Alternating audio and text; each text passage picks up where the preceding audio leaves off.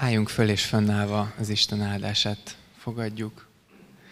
Kegyelem és békesség legyen nektek Istentől, ami édesapánktól és az Úr Jézus Krisztustól. Ámen. Foglaljunk helyet, nagyon-nagyon sok szeretettel köszöntünk ismét mindenkit. Sötét van, meg tél van, meg hideg van, de mégis itt most együtt vagyunk, Isten szeretetének a melegében, amit hogyha fizikailag nem is feltétlenül reméljük, hogy, hogy belül fogunk érezni. Isten ma is készült ránk, és számított ránk, ma is van üzenete hozzánk, és, és mi is jöhetünk elé, hozhatjuk a mi szívünk, szánknak a gyümölcseit. Az igéről, amiről szó lesz, egy, egy történet jutott eszembe még az előző uh, gyülekezetbe, ahol voltam Kecskemét előtt, ez a Sziget-Szent Miklósi gyülekezet volt. Remélem, hogy tudjátok hol van, mert igazi Miklósiként um, vallom, hogy Miklós a világ közepe, a legnagyobb megalopolis az egész, nem csak Európában, hanem Földön, szóval ne áruljátok el, hogyha nem tudjátok hol van. De hogy ott Miklóson volt egy uh, uh, konfirmandus lány, egy fiatal lány, pár évvel volt fiatalabb, mint én, és ő, amikor bizonyságot tett a konfirmációjakor, akkor nagyon viccesen így mondta, hogy hát igen, igen, én is amikor konfirmálni jártam, akkor megtudtam, hogy van Isten, és hogy Isten a tenyerén hordoz minket. De aztán utána voltak olyanok, amikor úgy éreztem, hogy hát igen, Isten a tenyerén hordoz, csak néha megfordítja a tenyerét. És, és aztán meg mégis azt mondta el, hogy de még ha így tartja Isten a tenyerét, még akkor is valahogy oda vagyok ragasztva, és hogy mégse esem ki az ő kezéből.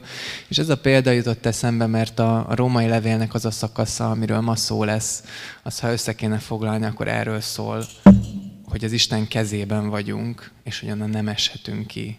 Nincs az a hatalom menjen és földön, ami kiragadhatna onnan. Erről szól az igénk, erről fognak majd az énekek is szólni. Így leszünk együtt itt az Isten tiszteleten. Ha lennének olyanok, akik még nem voltak, vagy először vannak, azoknak mondjuk, hogy éneklés lesz, mindig a kivetítőn követhető a szöveg, és ezek szabad idejei annak, hogy az Istennel legyünk. Lehet énekelni, lehet nem énekelni, lehet hallgatni, lehet becsukott szemmel imádkozni. Legyél itt úgy, ahogy, ahogy az Isten előtt lenni szeretnél. Az igében az Isten szólít meg minket az imádságban, énekekben, mi őt, úgyhogy így leszünk most együtt körülbelül egy óráig. És ahogy még lenni szokott, mielőtt éneklünk, most van lehetőség üdvözölni még azokat, akiket eddig nem sikerült megtenni. Egy percben álljunk föl, menjünk oda valakihez, aki ez még nem tettük, és mondjuk neki, hogy Isten hozott, de jó, hogy itt vagy.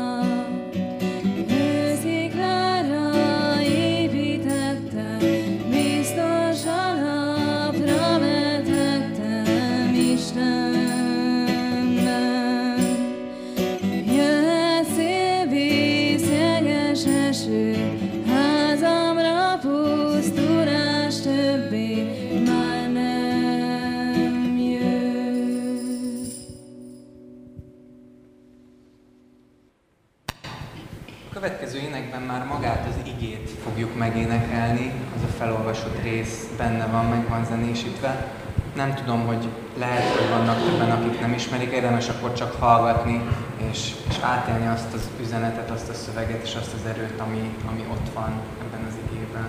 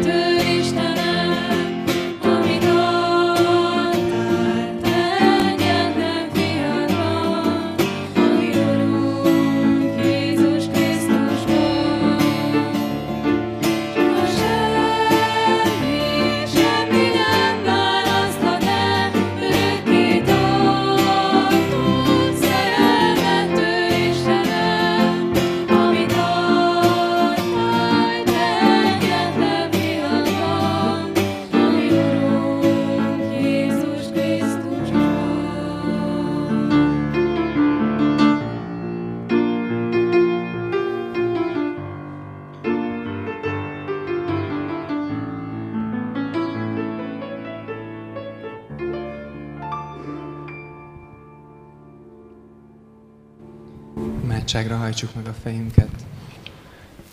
Urunk Jézus, annyira csodálatos, hogy ilyen ígéreteink vannak a Bibliában, hogy soha semmi nem választhat el a te szeretetettől, semmi nem ragadhat ki a te kezedből. Felfoghatatlan, és mégis azért imádkozunk, hogy ma este hadd, hadd tudjuk ezt fölfogni, hadd tudjuk ezt megérteni, hadd menjen le a szívünk mélyéig ez a boldog, örömteli bizonyosság, és hadd csorduljon belőle dicsőítő élet. Köszönjük, Urunk, hogy, hogy ilyen mélyen szeretsz mindenben. Kérünk, hogy, hogy mutasd ma így meg magadat.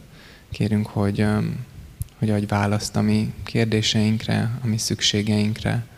Kérünk, segíts rád figyelni most az ige alatt is. Amen. Ha Isten velünk, ki lehet ellenünk? Aki tulajdonfiát nem kímélte, hanem minnyájunkért odaadta, hogyan ne ajándékozna nekünk vele együtt mindent? Kivádolná Isten választottait, hiszen Isten az, aki megigazít. Ki ítélne kárhozatra, hiszen Krisztus Jézus az, aki meghalt, sőt feltámadt, aki Isten jobbján van, és esedezik is értünk. Kiválasztaná el minket Krisztus szeretetétől? Nyomorúság, vagy szorongattatás, vagy üldözés, vagy éhezés, vagy mezítelenség, vagy veszedelem, vagy fegyver. Amint megvan írva, te érted, gyilkolnak minden, minket mind, nap mint nap, annyira becsülnek, mint vágójukokat. De mindezekben diadalmaskodunk azáltal, aki szeret minket. Mert meg vagyok győződve, hogy sem halál, sem élet, sem angyalok, sem fejedelmek, sem jelenvalók, sem eljövendők, sem hatalmak, sem magasság, sem mélység, sem semmiféle más teremtmény nem választhat el minket Isten szeretetétől, amely megjelent Krisztus Jézusban, ami Urunkban. A nyolcadik fejezetén vagyunk, a nyolcadik fejezetnek a végén, és mivel ez egy egységnek a vége, azt gondolom, hogy mielőtt belemegyünk ebbe az igébe, amit Berni olvasott, ahol Pál tényleg um, szinte ilyen rapid, egymásszerű kérdésekre, hogy kiválasztott el ez, és ez, és ez, és ez, és aztán adja meg a választ, hogy nem, nincs égen és földön semmi. Érdemes talán egy picit visszanéznünk a panorámára. Ezt egy kicsit a kivetítés segít. Hú, de jó lett volna egybe látni, de nem baj, megpróbálom elmondani így. Az ötödik fejezettől kezdte el Pál a római levélben azt taglalni, hogy a hívő életnek milyen áldásai vannak, hogy amikor odaadjuk az életünket Krisztusnak, akkor, akkor új kapcsolatba kerülünk Istennel. És ezt kezdi el beszélni, hogy mi ez a dicsőséges keresztény reménység, amire Isten meghív minket. Az ötödik fejezet ezzel kezdődött. Utána elkezd beszélni ennek a reménységnek az alapjáról, hogy ennek a reménységnek az alapja az az, hogy én nem Ádámban vagyok, hanem Krisztusban. És hogyha nem Ádámban vagyok, hanem Krisztusban, akkor biztos lehetek afelől, hogy ez a reménység igaz. A hatodik, hetedik fejezetben ugye a bűnnel és a törvényel való harcról volt szó, hogy mit tegyünk, hogyha, hogy, hogy védkezzünk, ha Isten úgyis jóvá teszi, azt úgyis megbocsátja, azt meg, hogy mit mondjunk a törvényre, hogy most akkor az egy jó dolog, mert hogy Isten adta, vagy egy rossz dolog, mert hogy egyébként nem igazulunk meg általa, hogy az új kapcsolatban is vannak harcok, de hogy ezek már nem, nem a vesztes oldalon állunk, és nem tör minket össze a törvény meg a bűn, hanem a győztes oldalon állunk. És most jön a lényeg, amiben ki fog rajzolódni egy mintázat, mert hogy a nyolcadik fejezetben az elején, amiről két hete Henny szolgált itt az ige hirdetésben, Pál ismét a reménység alapjára tér vissza, csak most már a szent lelket is behozza, hogy a Isten gyermekeinek a szent lélek adatot.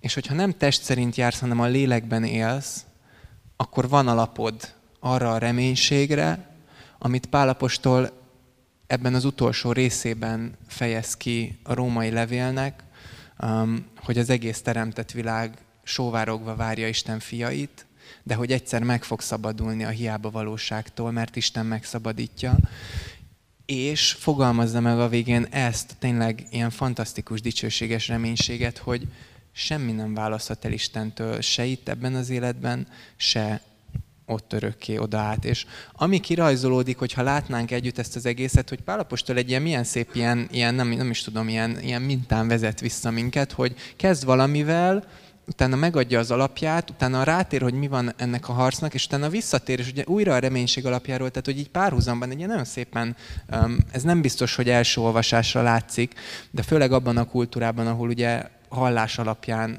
hallották ezeket főleg, ez nagyon segíti így a, a gondolatmenetet érteni, hogy igen, ebben a szakaszban Pál egy ilyen nagyon kompakt összefoglalót ad arról, hogy, hogy mi minden jár, mi minden van a keresztjének számára Istennél.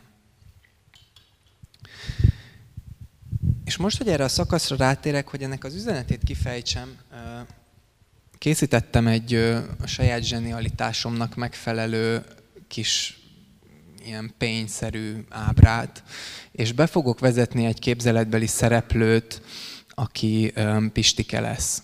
Hogyha van itt most véletlenül István, akkor elnézést kérek tőle, és, és ne vegye magára. Jó? Tehát minden hasonlóság az a véletlen műve lesz, hogy szokták mondani. De hogy mégis ez az ige, igen, már látható is Pistike a kivetítő, ez az igét talán így, így a legkönnyebb szemléltetni, hogy, hogy, hogy mit is mond itt Pál. Um, Szóval van ez a Pistike. Először a panorámát néztünk, melyik ment a P miatt kellett a Pistike panoráma, Pistike, és utána majd lesz Krisztusnak a pártfogása, három P betű. Szóval Pistike egy hétköznapi srác, aki egyszer meghallja Isten hívő szavát, megérti az evangéliumot, Jézus meghalt érte, és szereti őt, és elfogadja, és keresztjénné lesz. És Pistike nagyon-nagyon örül ennek, új élete lett, Isten szereti őt, minden napon a föld fölött lebeg, ilyen az, amikor megtérünk, nem? Pistike ezt átélte. De aztán történik valami. Egyik nap Pistike osztálytársa durván beszól Pistikének, és azt mondja neki, na mi van te szent fazék? Elkezdik bántani az osztályban a hite miatt.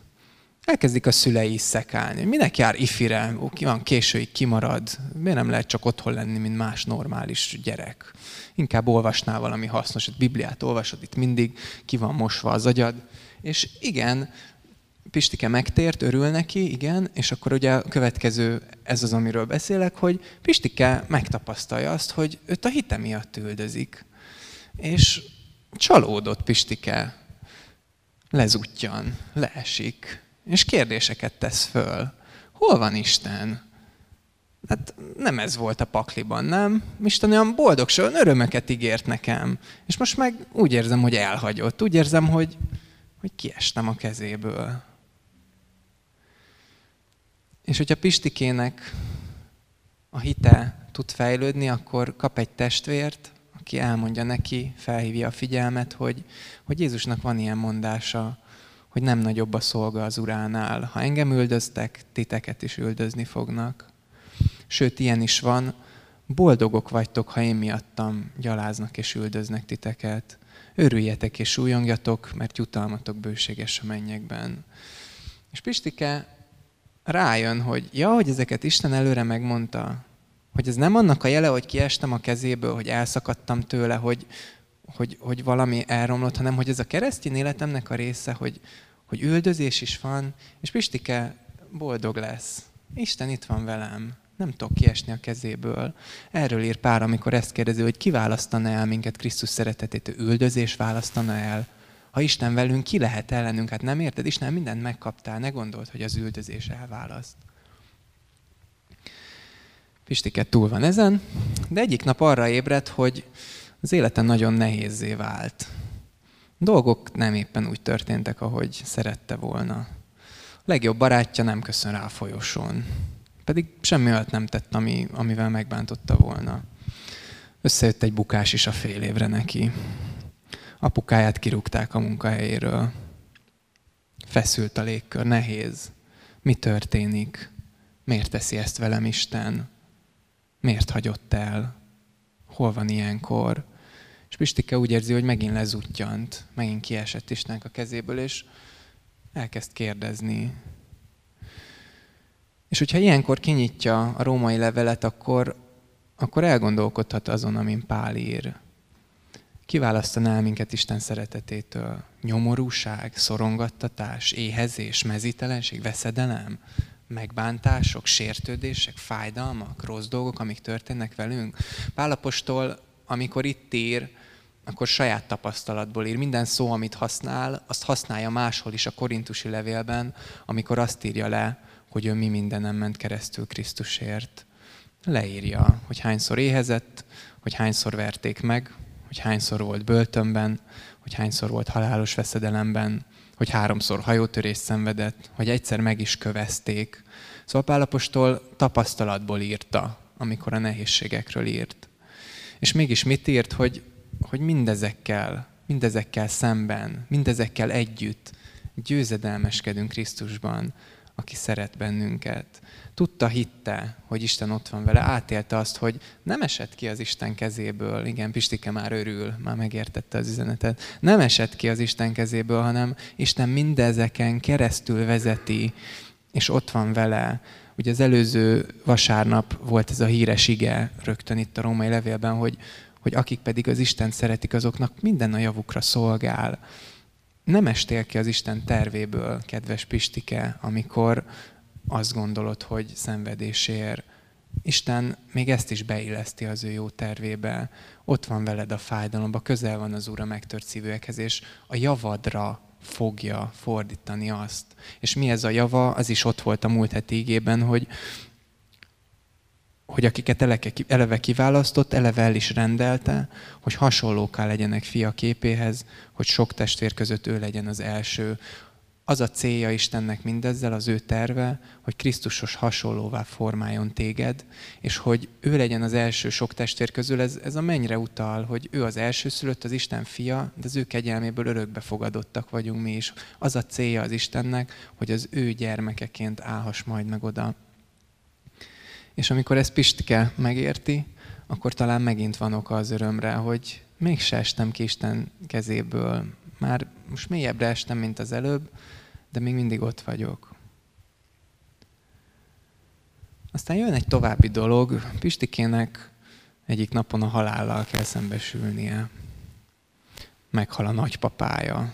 Ráadásul nem is olyan idősen, 50 valahány évesen. És Pistike nagyon le van sújtva. Mi történik? Hogyan engedhette meg ezt Isten? Hogyan szolgálhatja még ez is a javamat, a halál? Hát azt értem, hogy a szenvedés, de hogy a halál is. És annyira megdöbbentő, hogy Pál itt ezt a felsorolást, hogy mert meg vagyok győződve, hogy minden választhat el minket Krisztustól, ezzel a szóval kezdi, hogy meg vagyok győződve, hogy sem halál, sem élet. Tudod, még a halál sem választ el Isten szeretetétől. Hogyha az ő kezébe vagy, hogyha benne vagy, akkor még a halál sem ragad ki onnan. Tudta ezt Pál is. A Filippi levélben a börtönbe volt, és volt egy, talán egy reális esély arra, hogy nem jön már ki a börtönből, mert kivégzik. Ennyit ír, hogy vágyódom elköltözni és Krisztussal lenni, mert ez sokkal jobb mindennél. Tudták ezt azok a mártirok is, akik énekelve mennek, mentek mágára az első századokban, vagy azóta is boldogan adták az életüket Krisztusért. Hogy Isten kezéből még akkor se esel ki, hogyha halál jön szembe veled. Isten kezéből még az sem ragadhat ki, hogyha a halál maga kopogtat be. Ez nagyon felfoghatatlan, de valami ilyesmiről beszél az ige. Mélyre esel, de Isten kezében vagy. És amikor ezt megértjük, akkor azt gondolom, hogy, hogy megint az öröm marad, a hálaadás, a dicsőítés. És amikor Pistike ezt is megtanulta, most már csak egy lesz, amiről itt Pál is ír, akkor az ördög bevet még egy trükköt. Akkor jönnek a bűnök, jönnek a bukások. Mert eddig minden rendben volt, mondhatnánk, hiszen Pistike döntésén kívül érték őt a dolgok. Jöttek vele a nehézségek, a szenvedés, az üldözés, a halál. De most, de most ő követel valamit. Rájön, hogy neki is van a számláján. Rájön, hogy ő is terjesztett már gonosz plegykákat egyszer a barátjáról. Rájön, hogy ő is durván elzavarta az öccsét múltkor, amikor be akart hozzájönni. Sőt, volt, hogy beszólt elég megalázóan az edzőjének. Ráadásul csomószor vannak hitetlen gondolatai, vágyai, amikről ő maga is tudja, hogy nem Isten szerint valók. Hiába keresztjén már pár éve, hiába határozta el sokszor, hogy ő ezeket leszedi és, és megváltoztatja, a bűnei nyomasztják. A lelkiismerete vádolja. Ki vádolná Isten választotta? Itt a lelkiismerete vádolja. A bűnei vádolják. Az ördög ott áll mellette, és, és érzi, hogy igen, igen, más nem szakíthat el Istentől, de hát én magamat szakítom el az Istentől, a bűneimmel.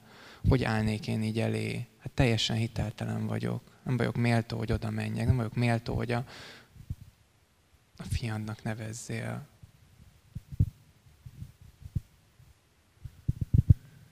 És az igazság az, hogy a bűnök tényleg elválasztanak Istentől, erről beszél a Biblia. De aztán hozzáteszi, hogy de Jézus azért halt meg, hogy a bűneidre bocsánatot kapj.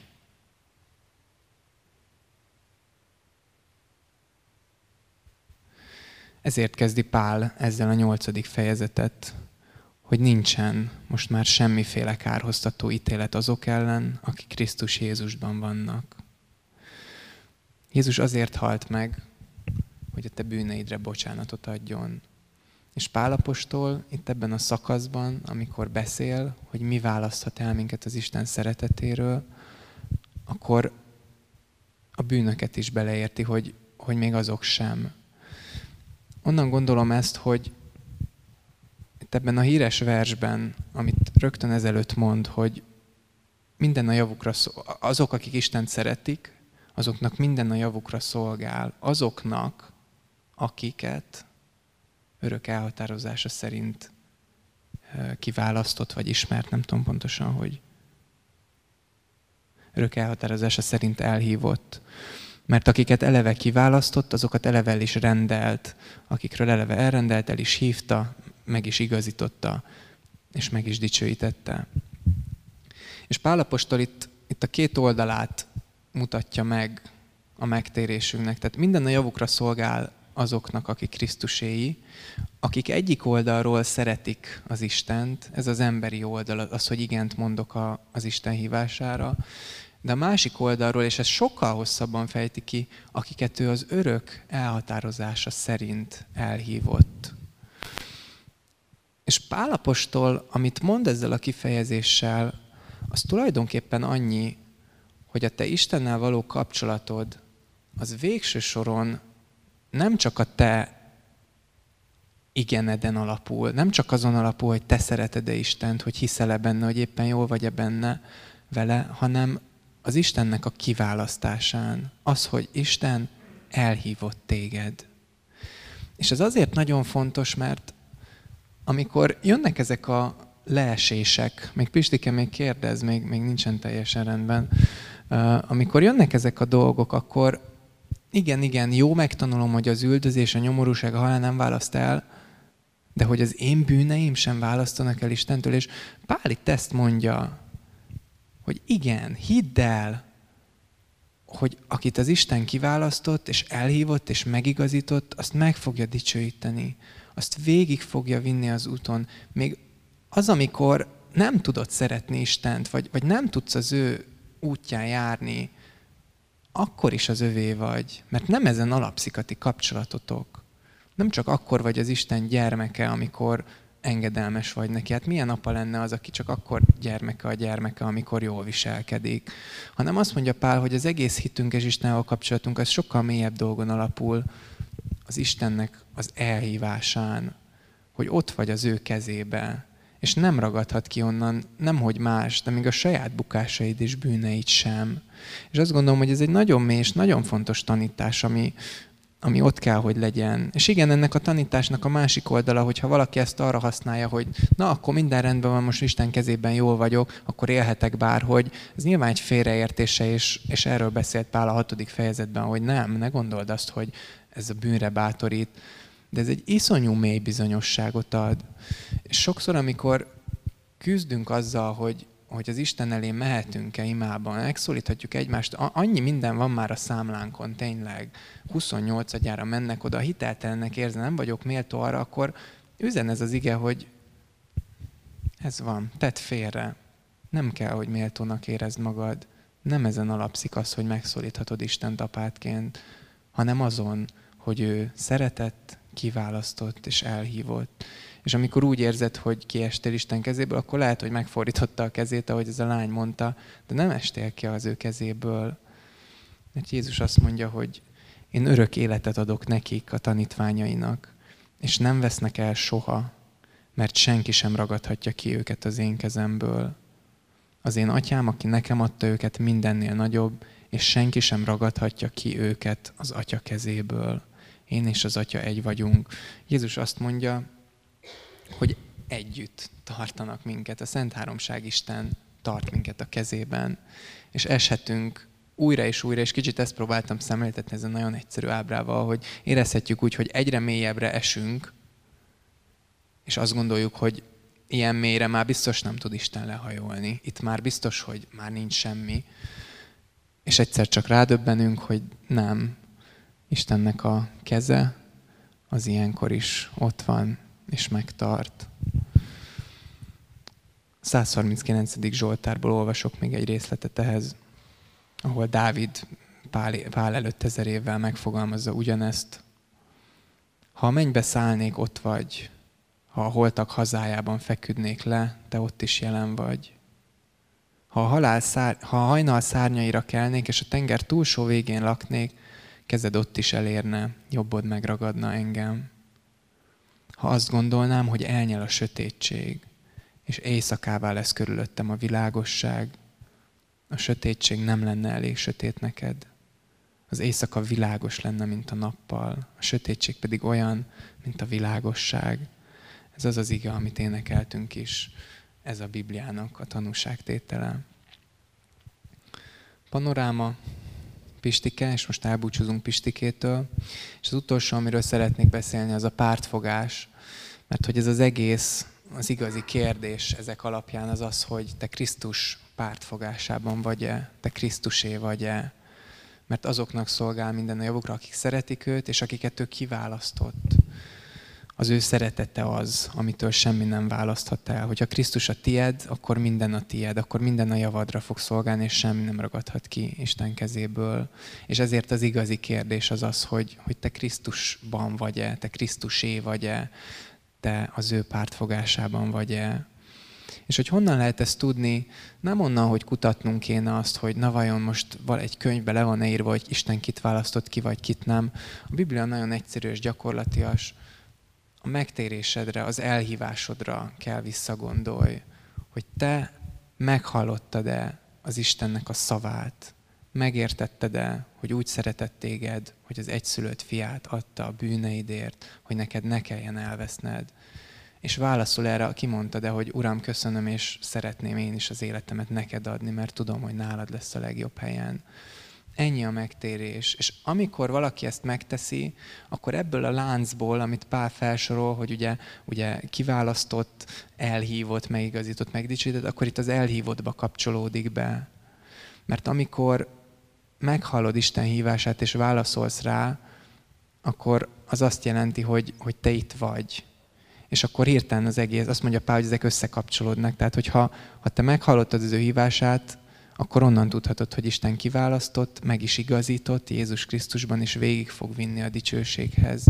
Tehát nincsen más válasz erre. Honnan tudhatod, hogy Krisztusé vagy, hogy, hogy odaadtad magad neki, a megtérésedre kell visszamenjél, és nem a megtérésedre alapozod a hitedet, de a megtérésed lesz a bizonyíték annak, hogy te Krisztusé vagy, hogy te választott vagy ez egy eléggé református szakasz, és talán nem véletlen az is, hogy majd amikor mi jövő héten tovább megyünk a kilencedik fejezetre a római levélben, akkor Pálapostól is az eleve elrendelésről fog beszélni, mert érzi, hogy itt, itt fölveti már ennek a kérdését, amikor azt mondja, hogy onnan tudhatod, hogy nem eshetsz ki Isten kezébe, hogy nem a te szereteteden, vagy nem a te hiteden, hanem az Istennek a választásán alapszik a te üdvösséged, a te egész életed hogyha te nem vagy még Krisztusé, akkor, akkor ezt ma is meg lehet tenni, ma is ki lehet mondani, ma is oda lehet borulni hozzá. Ha pedig az vagy, ha pedig ezekre igen a válasz, megvan a megtérésem, akkor nincs másabban, mint hogy megerősödj ebben, hogy igen, Isten elhívott, kiválasztott, és végig fog vezetni a megdicsőítés, a megdicsőülés útján egész életemben. Amen.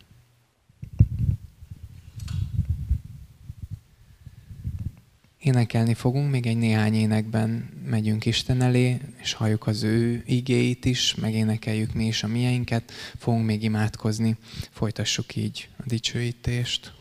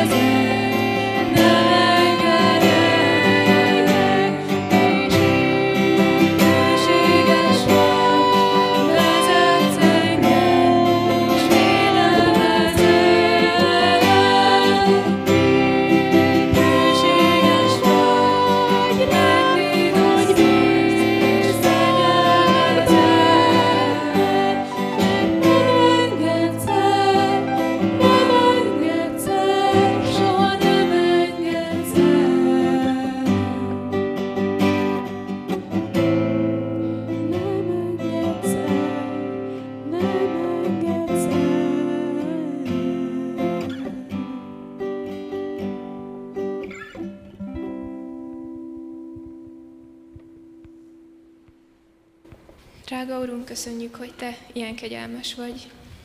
Köszönjük azt, hogy bármi lehet a környezetünkbe, vagy mi bármit tehetünk, akkor sem esünk ki a Te tenyeredből, hanem mindig, mindig mehetünk hozzád, és, és Te mindig ott vagy nekünk. És köszönjük, Urunk, hogy, hogy most hallhattuk az igét, és add, hogy ezt be is fogadjuk, és, és hogy sose feledkezzünk el erről, hogy bármikor mehetünk hozzád. Amen. Mondjuk el az Úr Jézustól tanult imádságot. Mi, Atyánk, aki a mennyekben vagy, szenteltessék meg a Te neved. Jöjjön el a Te országod, legyen meg a Te akaratod, amint a mennyben, úgy a földön is. Mindennapi kenyerünket add meg nékünk ma, és bocsáss meg védkeinket, miképpen mi is megbocsátunk az ellenünk védkezőknek.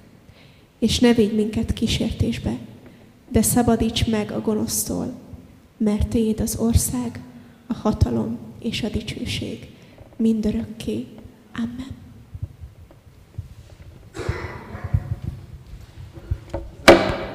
Nekünk az szintén énekeskedő lesz. Ó, maradj figyelmekkel majesty